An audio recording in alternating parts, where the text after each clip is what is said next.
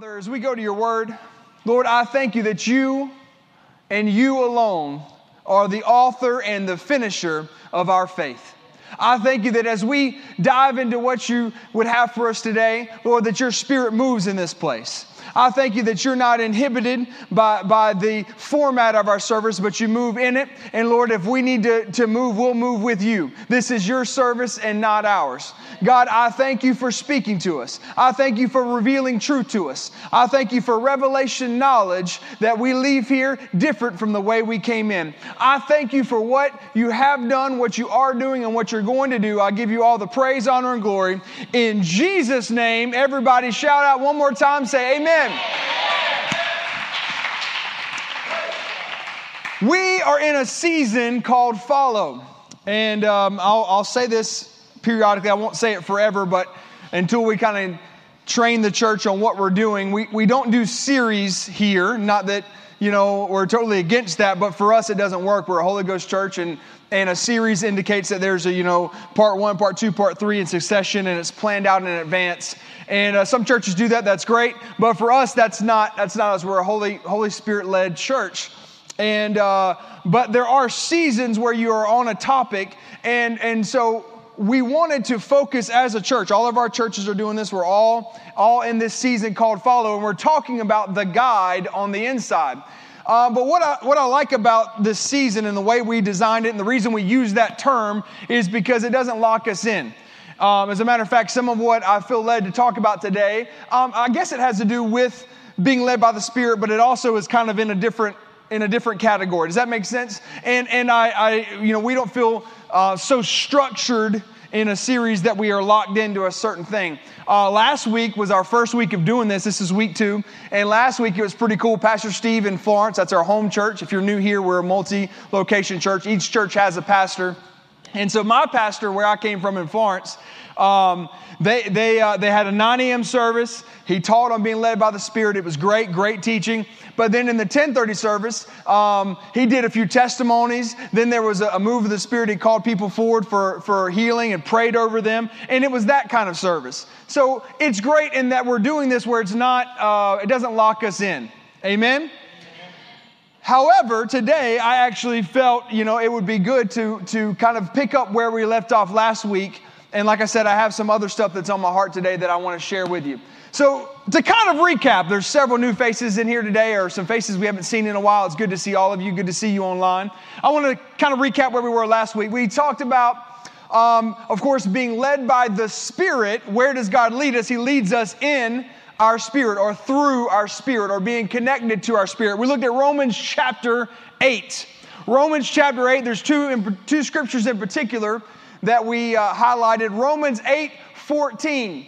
And it says this, "For as many as are led by the Spirit of God, these are sons of God."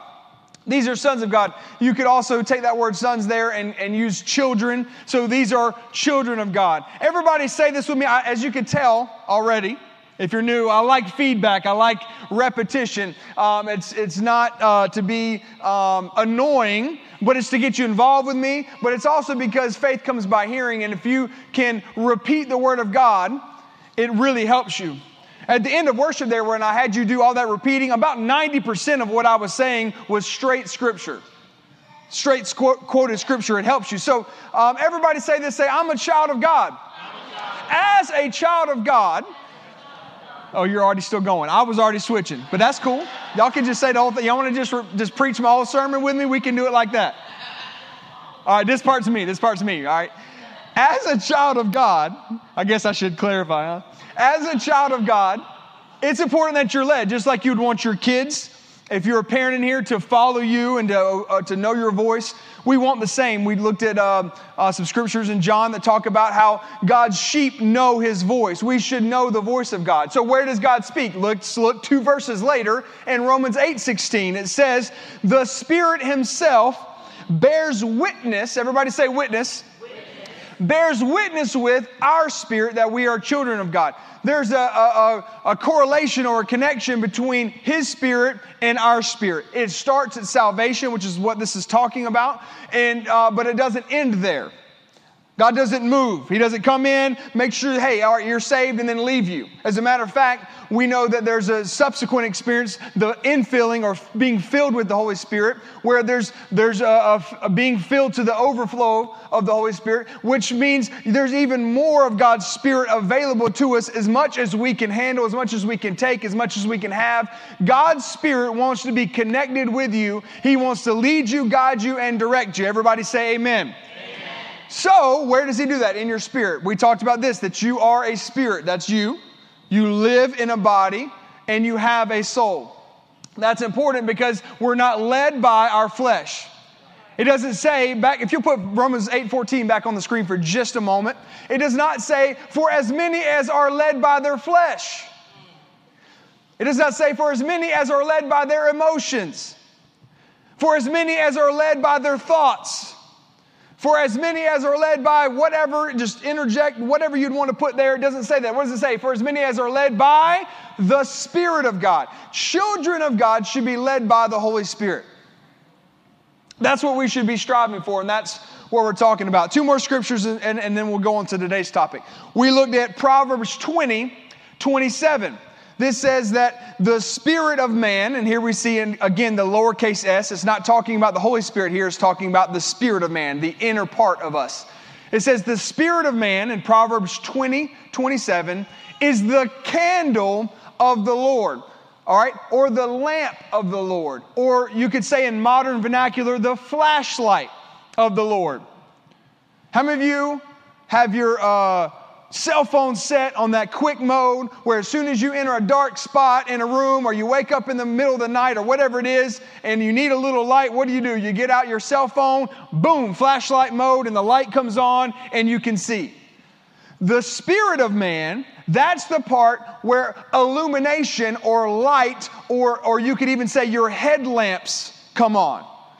That's where it says it's searching the inner depths of your heart. God is connected to our spirit, and our spirit is the real part of, it says the spirit of man. You are a spirit, and God's connected on the inside of you. So then why do I get excited? Why do I cry? Why sometimes when God touches me, do I cry? Well, your emotions are still part of you. When you got saved, God didn't disconnect your emotions from you. He didn't disconnect your mind from you. He did not disconnect your flesh from you. What happens is, in the New Testament, we're told that our spirit is made new. As a matter of fact, it says you're a new creature. You're a new creature. You're a new creation. Another translation says you're a new creation. How many of you, when you got saved, looked different, smelled different? Hair was different, eye colors, skin color? Anybody change ethnicity when you got saved? No, you're the same. Your flesh didn't change. Your soul didn't change. What changed? Your spirit. Well, I'm saying all this to get into where we're at today, and I encourage you to go back. We have a YouTube channel. We're streaming right now. You can go back. You can watch part one last week. I also have, maybe I can figure out how to highlight it and maybe send it out. But I have several other teachings I've done last year on the difference between your spirit, soul, and body. I don't have time to spend on all that today, but for the sake of conversation, for the rest of the day, understand you're a spirit. You have a soul, which is your mind, will, and emotions, and you live in a body. So how does God lead us, or what does he lead us to? What is the point of being led by the Spirit? I mean, why would God do all that he did with mankind? If you go back to Genesis and look at how God created mankind, what he created mankind for, it was for communion or fellowship or relationship with God. Adam and Eve had everything perfect. They had it made in the shade. They had everything they needed, and they wrecked it. Now, them wrecking it caused issues to arise with our flesh, and we see all that in Genesis, the first couple of chapters of Genesis, caused issues to arise also with our emotions. One of the first things that happened is what happened, Adam and Eve all of a sudden realized they were naked. They looked at their flesh differently than they did the moment before they sinned. Then, when God came down to see them, emotionally, they were hiding. They were scared. They were afraid. That was an emotion they didn't have before. That was a state of mind they didn't have before they sinned. Do you see it? What happened? When sin entered, our flesh and our soul changed. That was not how we were created to be. That's not how human beings, we were created in the image of God, in the likeness of God, and to be in fellowship and communion with God. So when God right after that, he basically prophesied and set in motion Jesus was going to come. So thousands of years later, Jesus comes. What happens? Jesus sheds his blood, rectifies everything, puts us back in right standing with God so the Holy Spirit can live in us. And when the Holy Spirit comes and lives in us, we now have a recreated spirit and we can now have communion and fellowship with God. There are far too many churches that don't teach enough on this, and I don't understand why. Because if you understand that your fellowship, like our entire purpose on earth is not to work a 9-to-5 job. Our entire purpose on this earth is not, I love being a parent, but that's part of my stewardship of what God's given me. That is not, the only reason that God's given kids to me is so that I can show them how to be in relationship with God the same way I am. But my sole identity, I see parents put it on Facebook and social media all the time that my whole world is my kids. Now, I understand what they might be trying to say. And if you put that out yesterday, I promise I didn't see it. I'm envisioning and imagining people from many, many days ago. So if you're like, oh, he's talking about me. He saw me on Facebook this week. I did not. I promise. I promise. But I have seen people say that. I've seen people do that. Oh, my whole world. Oh, you become identified as a parent. And that becomes and it's almost like God gives you these kids and then you forget about the one who gave them to you. The same thing happens with jobs or with things. God doesn't mind you having things. He doesn't want the things to have you. And I see that happen all the time. People get a job and they get, I was believing for this job. I was believing for this level of income. Or, we'll see people come in and they'll be living paycheck to paycheck. And they're just struggling, and they understand that, oh, wait, God actually wants me to prosper. He wants me to do well. And they latch on to that message. God provides for them. They get out of that mess, and God's now meeting their needs, actually exceeding their needs. As you heard Brother Mike mention during the offering, and things, stories like that. And then the good thing about them is they haven't disconnected from the source. But what sometimes happens is people get blessed to the point that now instead of being in the house of God, they can afford a boat, and so they're on the lake on Sunday instead of in the house of God. And they forget that I'm meant for communion. I'm meant for a relationship. And then I'm also meant to help others. I'm not alone in this journey. I'm meant to be in fellowship with others, with other believers, to bring people with me, my kids if I'm a parent, my friends, my family, whoever. If I'm given influence, my influence should not just be natural or soulical, but it should be spiritual. Then as I help people and as I myself continue to increase in my spirituality, the natural things come with it. The fruit of the Spirit, if you think about the fruits of the Spirit and the things that happen in our lives as we become closer to God, we actually become better people. If you're going to follow God, you're going to follow Him into peace. Like God doesn't lead you into disarray. It may look like it at some point. Like you may think what is God doing right now? But it always leads to peace and provision. It always leads to peace and provision. Like sometimes God will lead us, and this is one of my points for today, God will lead you to a point of faith. Sometimes. He'll lead you to a point of faith. If you look at what happened with God's people in the Red Sea, it says that He led them to the Red Sea. Now this is the God who made planet Earth, who made geography, who knew how to get them from Egypt to the promised land. And the best method and best route he could figure out was straight to a big sea. I'm sure, actually we know from the Bible that they were all like, dude, Moses, hey, what's going on? I mean, the army's coming. You brought us out of Egypt, and here we are. We've got army this way, sea this way. See, it was a point of faith. It was a point of faith. It was a point of them to say, do you trust God or not? Do you trust God or not? I mean, when God leads you, sometimes he'll lead you to a place where you have to say, you know what?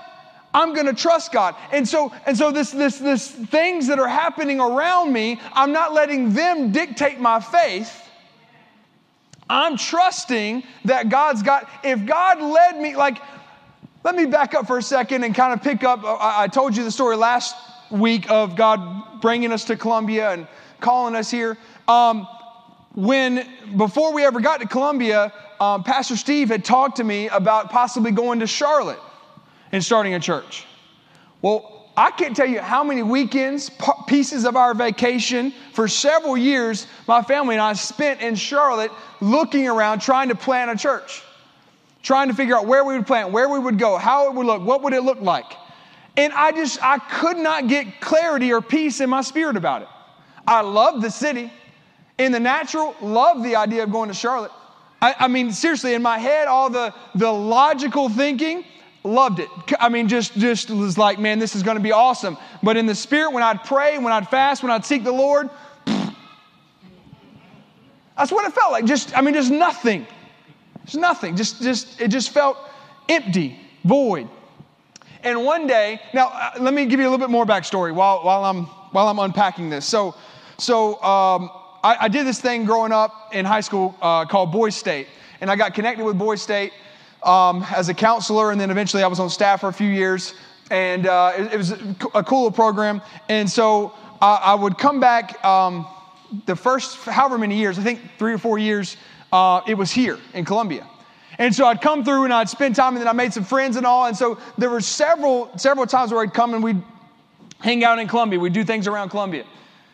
Then when we got married, my wife and I, this is several years later now, we got married, and this is before we had kids. We'd come over and my wife would go shopping over here. Several stores that she was used to. She's from D.C. They had them here. They didn't have them in Florence. So we'd drive from Florence. We'd come over to Columbia.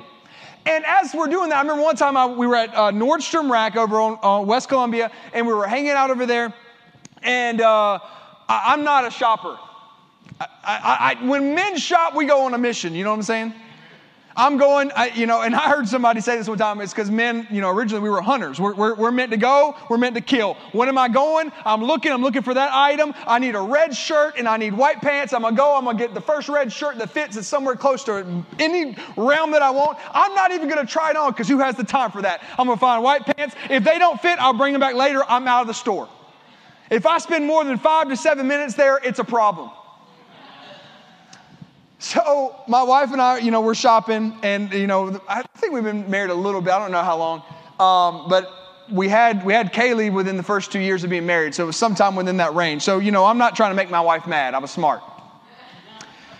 And so she wants to go shopping. I'm shopping with you, baby. So I grabbed a Starbucks, and I'm just hanging out, and I'm talking to people. My wife is not like that. She does not.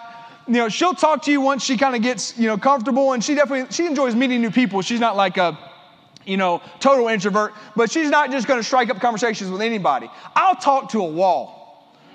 I'll talk to a tree. I don't care. Like if you're in the vicinity, I'm going to talk to you. I'll strike up a conversation about anything. Hey man, those are nice shoes. Hey, where'd you get that shirt from? Hey, where'd you get your hair cut at? Like, I'm not even from your city and I'm talking about your hair. I don't know, And so I get to talking to these people, and I felt in my spirit, these people are people that fit you. And that was weird. I was like, what does that even mean?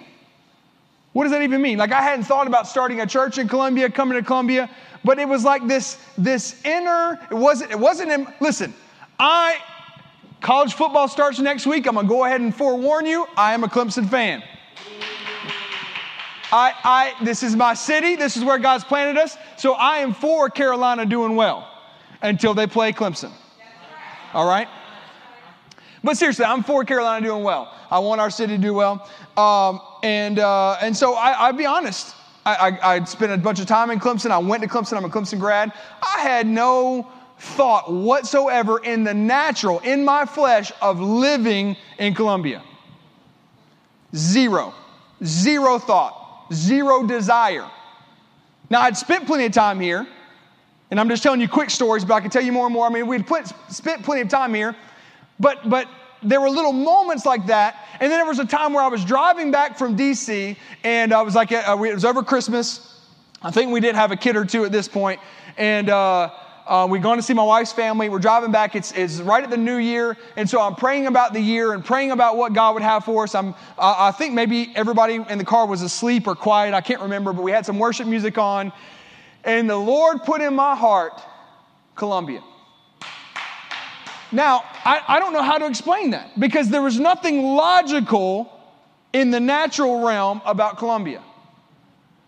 At the time, Family Worship Center was in Florence.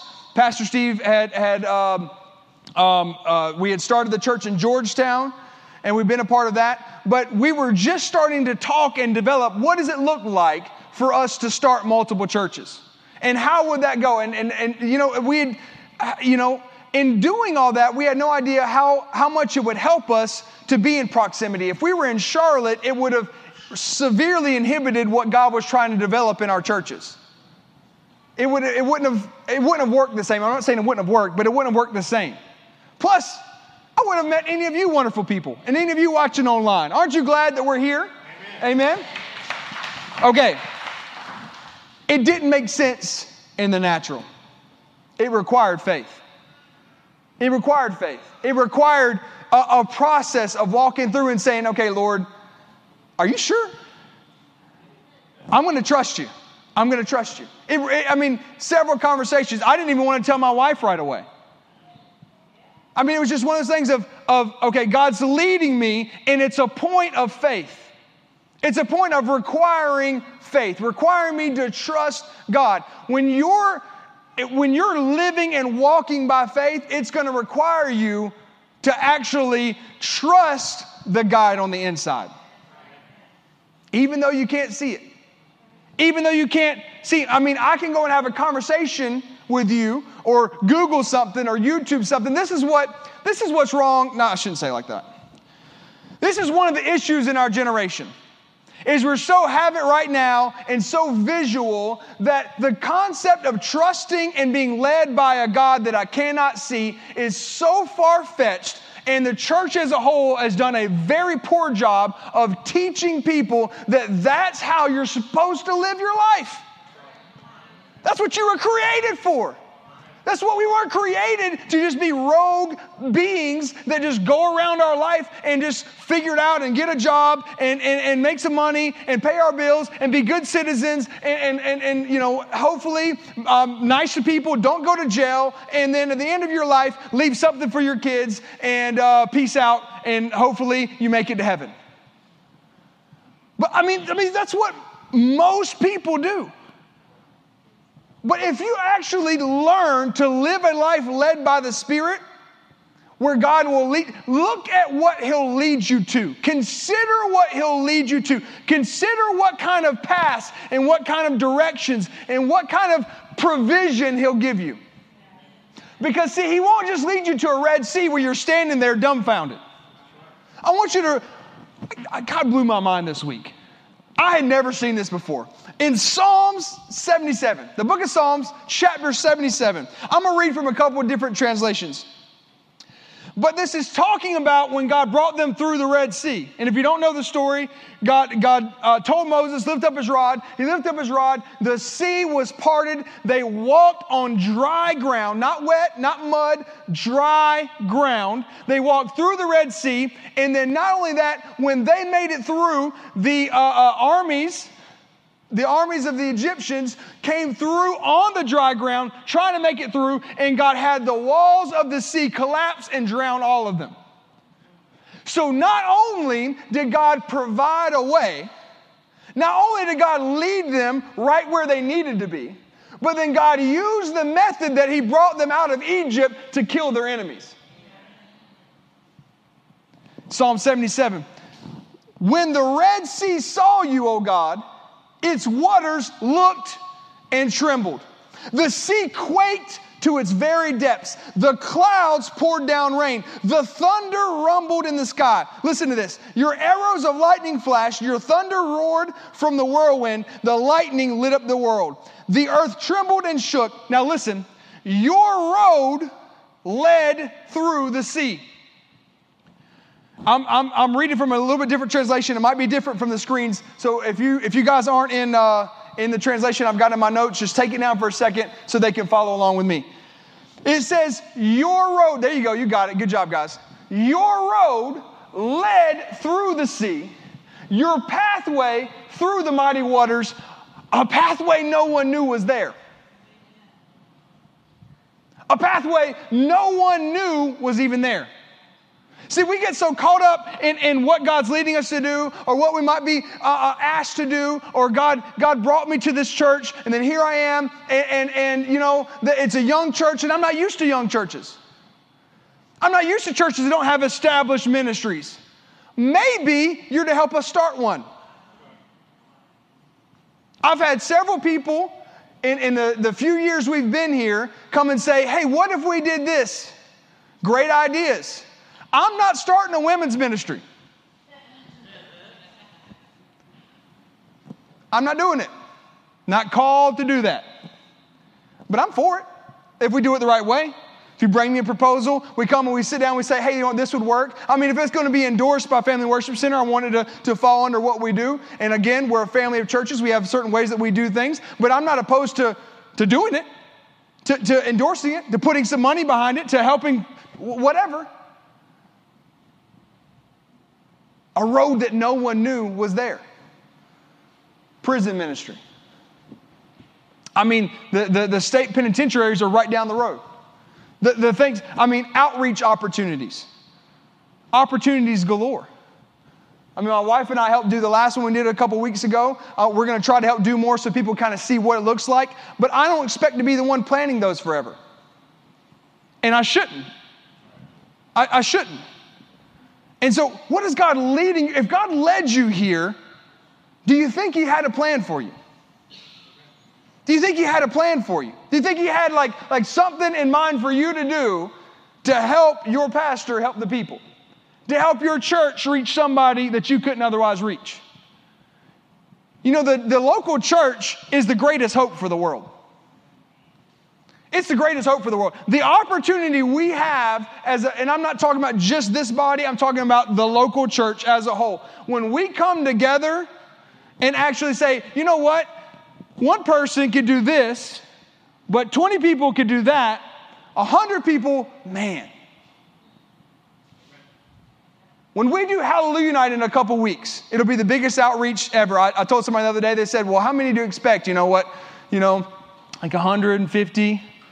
I said, bro, we had 500 last year at the end of a pandemic. I'm thinking 1,000. And their jaw hit the floor. I mean, we're already preparing to double everything. We're doubling the inflatables, doubling the games. We're preparing to do all that. I can't do it all or I'm going to kill myself. I can't do it all. I can't. But the more, there are several families. You guys came, I'm not to put you on the spot, but I'm putting you on the spot. Y'all came to Hallelujah Night, right? We didn't even know it. And y'all started coming a couple months ago. And then when we did Welcome Home, I guess you let my wife know you came to Hallelujah Night. And they're just one of several families, but I'm looking at them. They're right here. So I'm going to use you as an example. Now, you came. Why did you come back? Can you say it out loud? And I'll repeat it for the cameras. It was what? It was different. And you said something about the family and the kids atmosphere, right? Yes. That go ahead. I don't know how to explain it, but we see young people, like diversity, there's something that you've never seen over. Young people, families, diversity. She saw Family Worship Center through Hallelujah Night. She saw what God's doing in our church through an outreach event that we did. Now, their family, the only reason they didn't come back sooner is they didn't realize the church was here. They thought we would just use this venue, and then they couldn't find it. So we're going to work better this year to work on that part. But they loved it because I'm tying this in today because I think sometimes we miss the fact that God leads us, and because it doesn't make logical sense in our flesh, we say no to it. Like, let me ask you a question. All right, if God were to lead you to do something, there's only a few voices in your life, right? So let's just use the example of God leading you to speak to somebody at work, to witness to somebody, all right? Let's just use that as an example. His name is Bob. And you know Bob, and God says, hey, well, I want you to go talk to Bob. And you're like, no, I'm an introvert. I don't talk to people. Like, I've never talked to Bob before. I don't even sort of really like Bob. I heard him cussing the other day. I heard this and that come out of his mouth, right? And you're talking yourself out of it before, right? So let me ask you, do you think the devil wants you to go talk to Bob? Obviously, your flesh doesn't want you to go talk to Bob if you're that type of person, right? And some people aren't. Like I said, I'll talk to anybody, but most people aren't like that. So if it's not the devil, if he doesn't want you to go get someone saved, invite them to church, or just be friendly, whatever, and your flesh doesn't want to do it, what other voice do you think it is? People ask me all the time, how do I know if God's speaking to me? It's actually pretty simple. If you learn to focus less on the outside and more on the inside, you can process and eliminate really quickly, well, the devil wouldn't want me to do that. If I'm uncomfortable doing it, maybe I need to step out in faith and do this.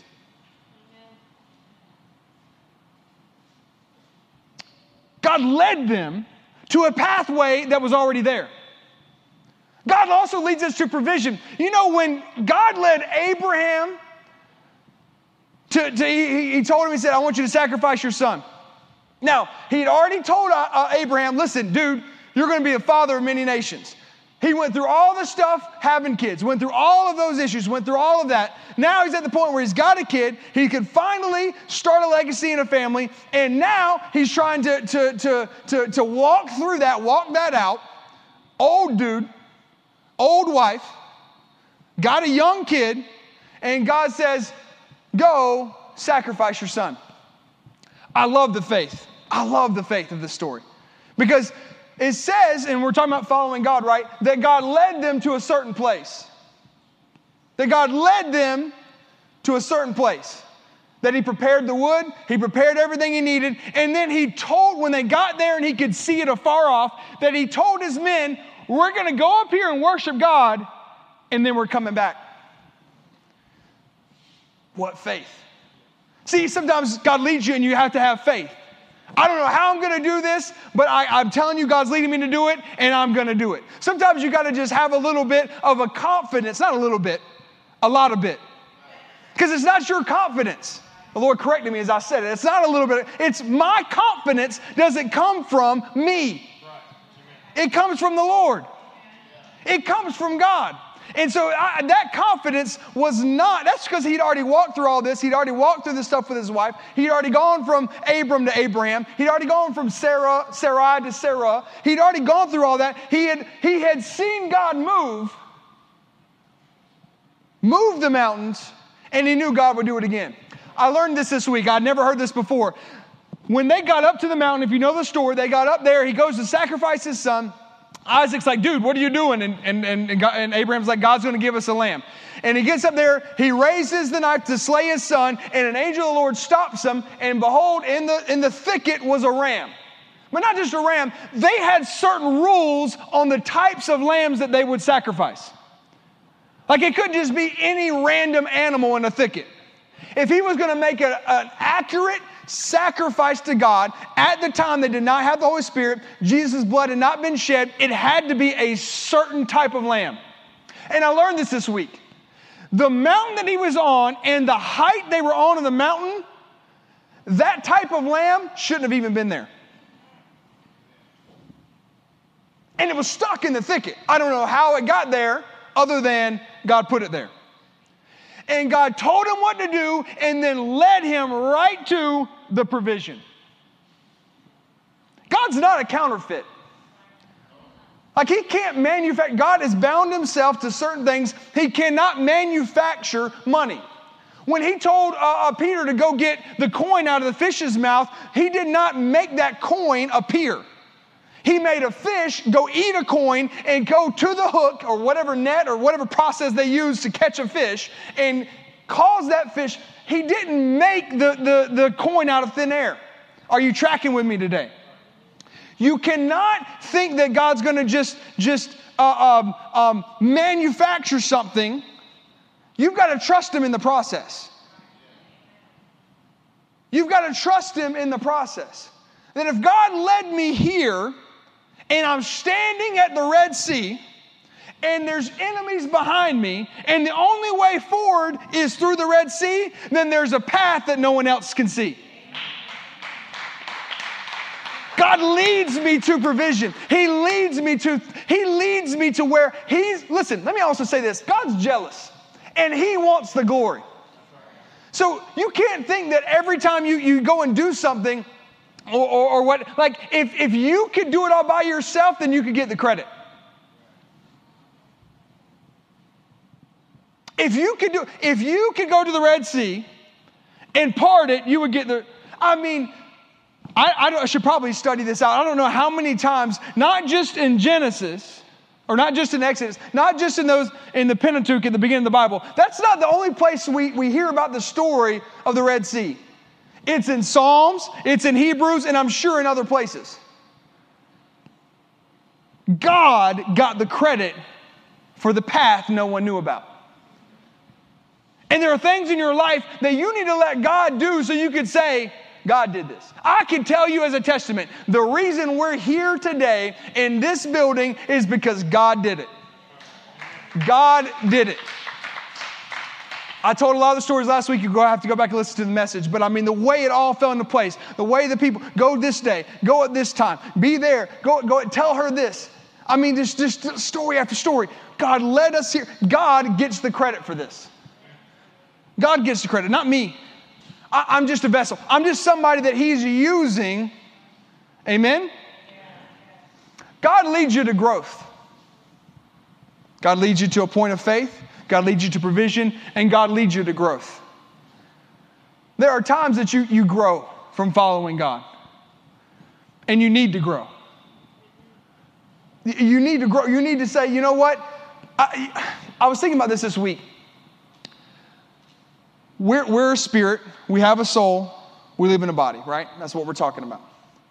Well, my understanding of God leading me is based off of the knowledge that I have. Do you understand? Like the knowledge that I have is going to, God's using that to lead me. Like if God were calling me to be a doctor, there are certain requirements I have to meet to be a doctor. There's certain schooling I have to achieve to be a doctor. There's tests I have to pass. There's internships and apprenticeships and I don't even remember what they call it, residencies. There's things that you have to do to become a doctor. So there's knowledge that's required and growth that's required, and you can't be afraid of that because that's being led by your soul. So now instead of going through with what God's leading me to do, I'm being led by fear. So I know what I'm called to do. I know what I'm supposed to do. I know what's next for me, yet I can't see it. It doesn't make sense. I wrote this down. I think this will help you. I want to say it the way God gave it to me. Obey the part that you know. Obey the part that you know. Obey, when God's leading you, obey the part that you know. You know, when Peter in Acts chapter 10, this was the story that God gave me in connection with this. In Acts chapter 10, and you also see it in chapter 11, Peter went to Cornelius' household to witness to them and to get them saved and filled with the Holy Ghost. All right. Now, if you know about the story, Cornelius was not a Jew. His household, they were not a Jewish household. They were Gentiles. So this was a big deal for him to even go there. So God, because this was such a big deal, God gave him a vision. Well, the vision didn't make sense to him. Read it. Go read Acts chapter 10 when you go home. I don't have time to read all of it. I'm going to read you one scripture or two scriptures at the end of it. But it didn't make sense to him. The vision comes, doesn't make sense. As he ends the vision, we also see the other side of the story. God spoke to Cornelius and told him, send some people over to Peter's house. At that point in the story, you have an apostle, a disciple of Jesus, Peter, who has a vision he doesn't understand and a leading of the Spirit to do something with which he doesn't know, and a group of people that have been led to come to his house for reasons that they don't know. All they know is that there's a word from the Lord from Peter. First of all, notice that God could have just told them, but he uses us. Cornelius and his household got saved and filled with the Holy Spirit because Peter followed the Holy Spirit. I mean, God spoke all of this, visions, leading of the Spirit, voices of God. It all came through, yet Peter still had to go and preach. Peter still had to go and lay hands on them. Peter still had to go and minister to them. I think sometimes we put it off on God too much. Well, God will just have to do that. God will just have to witness to them. I've done as much as I can do. No, he needs you. Like God created the system, I didn't. And his system requires, he says, how can any be saved unless they hear the preaching of the word? If you can't preach, bring them to somebody who can. Bring them to church. Bring them to church. If you can't preach, I mean, listen, become friends with them and invite them. Hey, this place has helped me. Come to church with me. Come to church with me. I mean, if you can't, then learn how to witness. It's actually really easy. If there's somebody that can't come to church for whatever reason, witness to them. It's actually really simple. The salvation prayer, really simple. You could memorize it in a day. God wants the glory, and he needs you. He needs us. He needs me. He needs me. You know what part of my job is? I'm going to come back to the story. Don't worry. Part of my job, the Bible tells us that he gave, Jesus gave when he ascended, and he gave pastors, prophets, evangelists, teachers. He gave gifts to the church. And it says that he gave them for the perfecting of the saints. My job is not to witness to your friends. My job's not to go, I'll go to your workplace if you want me to. But that's not my job. My job is to equip you. The Bible actually uses the word perfecting, not that you'll become perfect in Jesus, but that we should become more and more like Jesus every day. That's my job. That's my job. Now, that does not discount my personal responsibility to witness to my circle and my influence and invite people to church. I still do that. But then I also have a function as a pastor. Do you see? So God needs us, and he created this thing. He said we're all one body, and we all work together. Every joint supplies.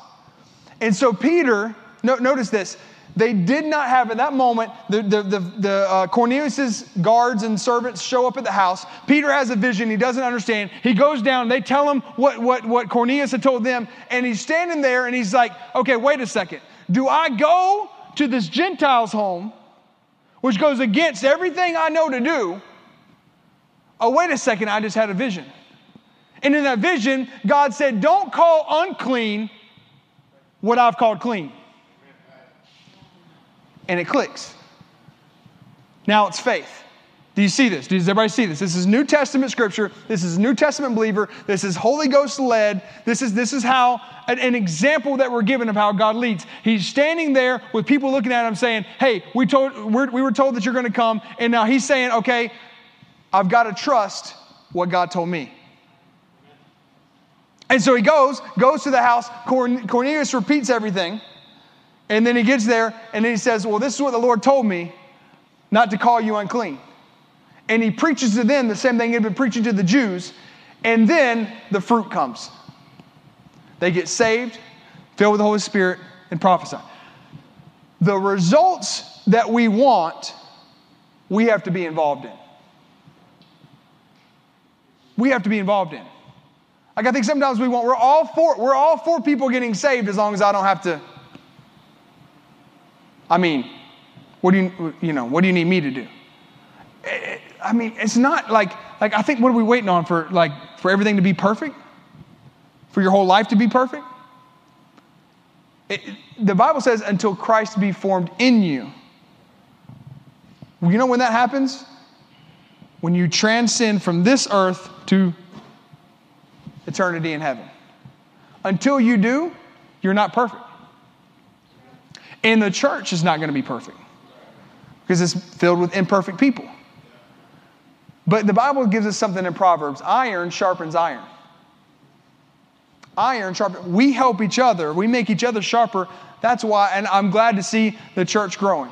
And I look around, the house is full today, children's ministry full today. And I feel implored. I feel like I have to tell you today, it's time for us to start thinking and figuring out how can we take what God's connected here, follow God into what's next for us. To what's next for all of us. Not just the church, for all of us. For your life. For your family. For your job, for your career.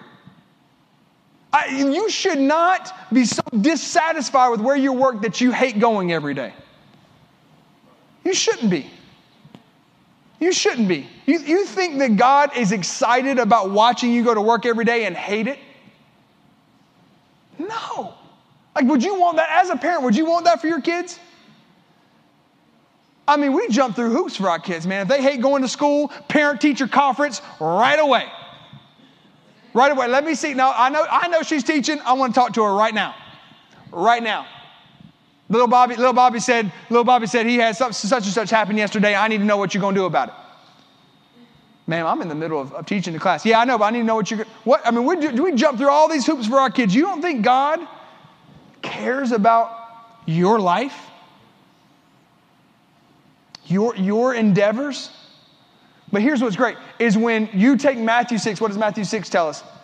Seek first the kingdom and his righteousness, and all these things will be added to us. And so when you apply that to your life, and you say, okay, God, I'm going to follow you, using the guide on the inside, into what you have for me, and everything else will fall into place. So maybe the job, well, God led me to that job. Well, then stop being miserable. Oh, that's harsh.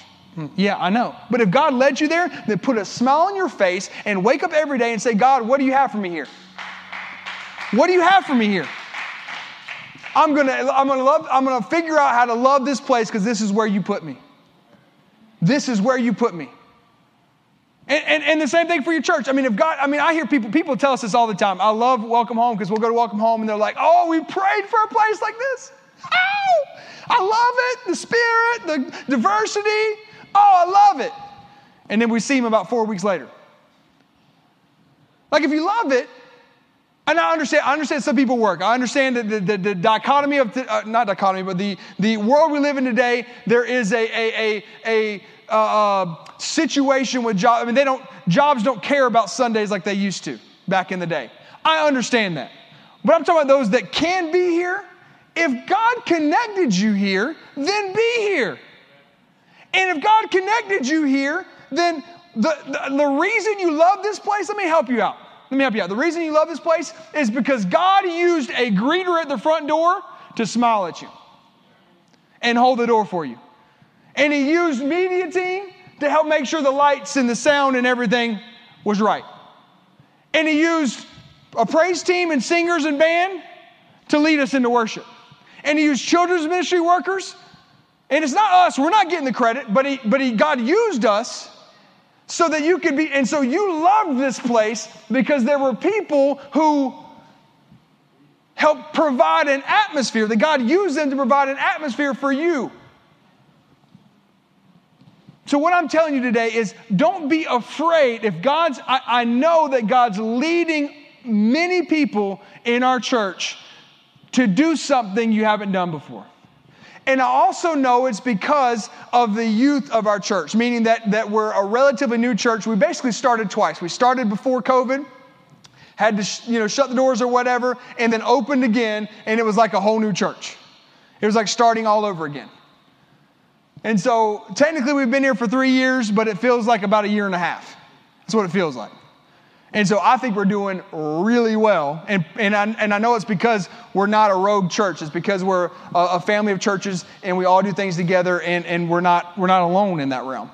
But Florence and Georgetown, they're not sending volunteers over here to minister to people in Columbia. We are. Does that make sense?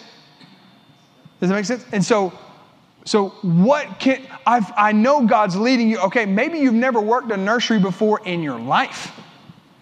And you're like, why? I know in my heart I need to do that. I know I need to. Do you think the devil is leading you to do that? No. Your flesh doesn't want to do it. Then what voice is leading you? Well, I mean, normally I just, all the churches I've been to, we just kind of just in the shadows. We just kind of come in. But there's something different about this place. I want to get involved, but I don't know how. You're standing at a Red Sea and there's a path that no one's seen. When I started volunteering, I know I was young, but I went all the way in, and I learned that the technological abilities that I have today, building websites. I still make money today on the side, subsidiary income. I make that on the side because of what I learned volunteering. Taking pictures, video, graphic design. I started doing graphic design as a teenager. It was terrible, y'all. It was like the ugliest stuff. I would be embarrassed to show you. But I started. I did it. Do you know how much money I made from graphic design? From the skills that had been, and then eventually told God, as I told y'all last week, right? I told God, okay, you gave me these skills and abilities. I want to use them to glorify you. Called me into the ministry, started working full time. Then God stepped me from there into, hey, this is not just media for you. I want you to pastor. Well, I was like, Lord, I got to get married. Then he led me to a beautiful, amazing, awesome wife who gave us 3 wonderful, incredible children. And he used the church that he connected us to, Family Worship Center, and used Pastor Steve, used men, used the church to give me skills, gifts, and abilities, wife, and calling. And it all ended up and culminated to where I am today, and it's not done yet. Where is he leading you to? And what's next for you? Don't be afraid. That's being led by fear. I think, if I had a lot of thoughts, obviously, and a lot of things today, but I keep saying we're not being led by the outside, we're being led by the inside. And I'm trying to unpack it this season different than I've done in the past. And so I want to just put an underlying tone for today. We are not led by fear. We're not led by fear. We're led by the Spirit. And it will require faith. But fear is not faith. And faith is not fear. Faith says, I know there's a path that I can't see. I know there's a way where there is no way. I know that God will, I don't know how, but I know. I don't know how, but I know. Amen. Amen. If you got anything out of this, just give God some praise this morning. Amen. Everybody stand up.